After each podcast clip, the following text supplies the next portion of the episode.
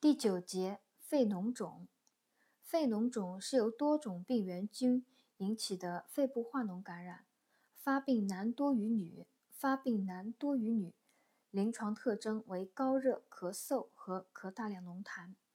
呃，特征是高热、咳嗽和咳大量浓痰。病因及发病机制里面有讲到，肺脓肿的主要病原菌是细菌啊，肺脓肿主要病原菌。是细菌啊，这个不能选。急性肺脓肿以厌氧菌感染占多数。急性肺脓肿以厌氧菌感染占多数。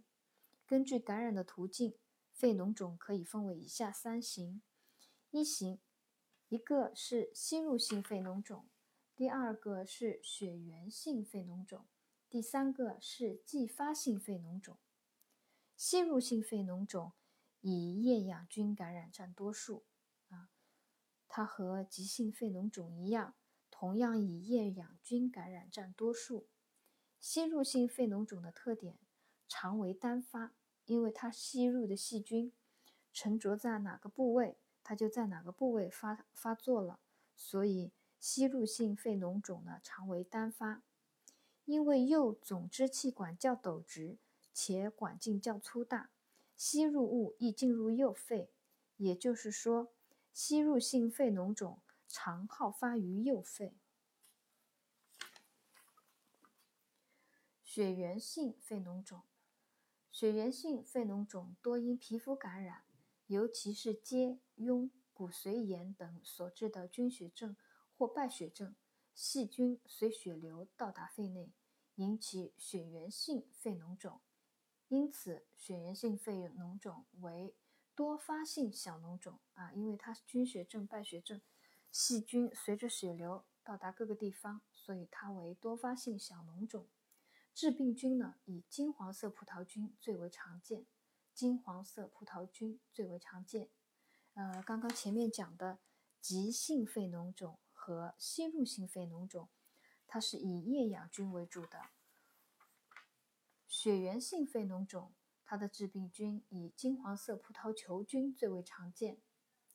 第三个类型的继发性肺脓肿，继发性肺脓肿及某些原发支气管肺或肺血管病变，啊，它继发感染导致了一个继发性肺脓肿。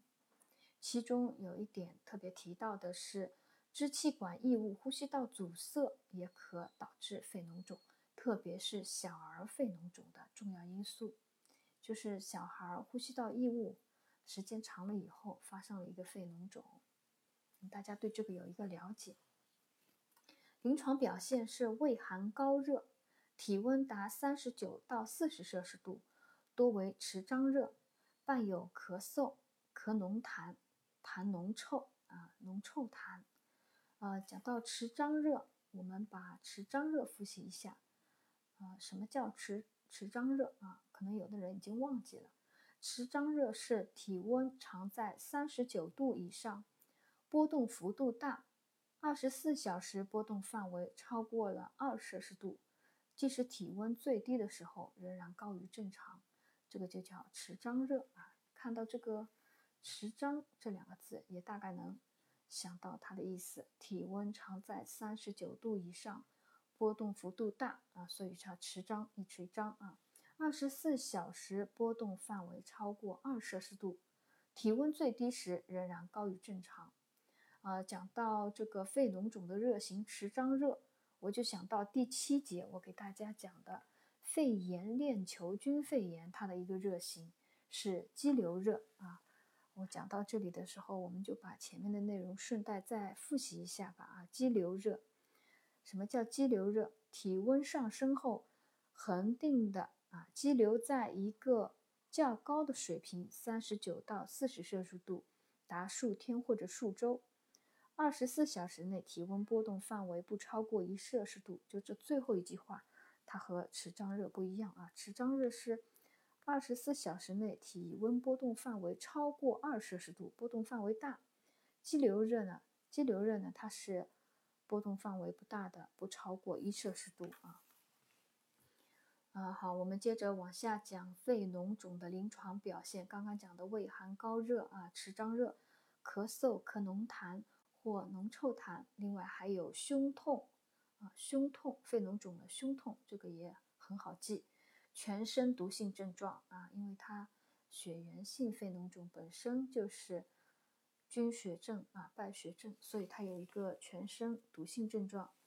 呃，讲到咳浓痰的时候，有一个点啊，也许会考到，呃，那个痰液浓稠不易，痰液浓稠啊，感染不能控制的时候，有的时候痰痰量特别多，一天咳出痰特别多，每日可达到三百到五百毫升啊，这样有有这里有这样一个数字，也许会考到每日痰量多的时候，每日可达到。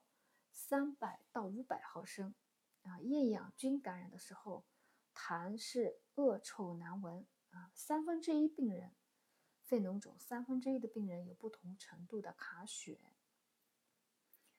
临床表现里面就有这几点，有可能会有可能会考到的。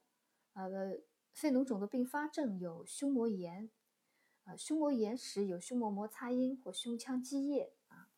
慢性肺脓肿的病人。啊，只病程超过三个月，它会有杵状指，缺氧了以后杵状指、贫血和消瘦。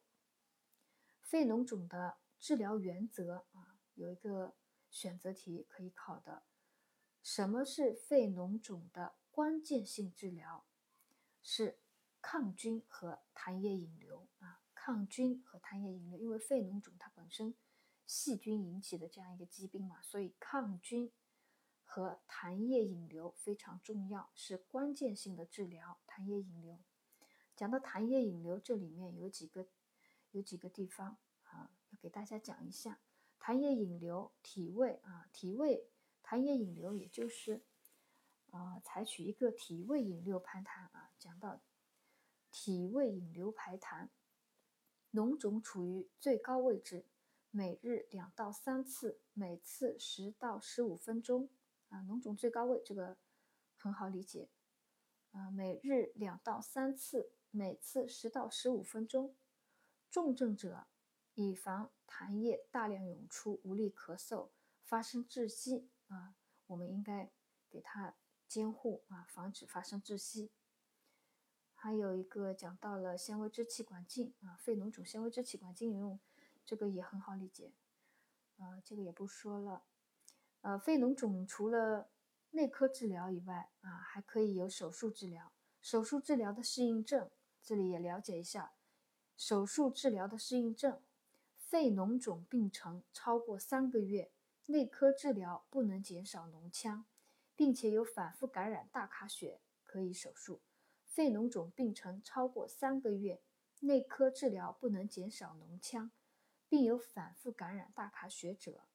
另外还有支气管胸膜漏啊，支气管胸膜漏或脓腔经抽吸冲洗脓液疗效不佳者，这三个情况下都可以进行手术治疗。我再复述一遍：一个是肺脓肿病程超过三个月，内科治疗不能减少脓腔，并有反复感染大卡血者；第二个是支气管胸膜漏。支气管胸膜漏，第三个，脓胸经抽吸冲洗脓液疗效不佳者，啊，反正脓液它多了，不能减少，不能排出的，那你就只能考虑手术治疗了。还有一个是支气管胸膜漏的，啊，这个可能这个也只能手术治疗。护理措施里面没有什么特殊的，啊，都比较简单。比如卧床休息、口腔护理、加强营养、准确记录痰量、口服用药、雾化吸入、体位引流等。高热者做好降温处理，另外做好病情观察，防止大卡血引起休克。这个护理措施都比较简单。第九节肺脓肿的内容就讲到这里，谢谢大家收听。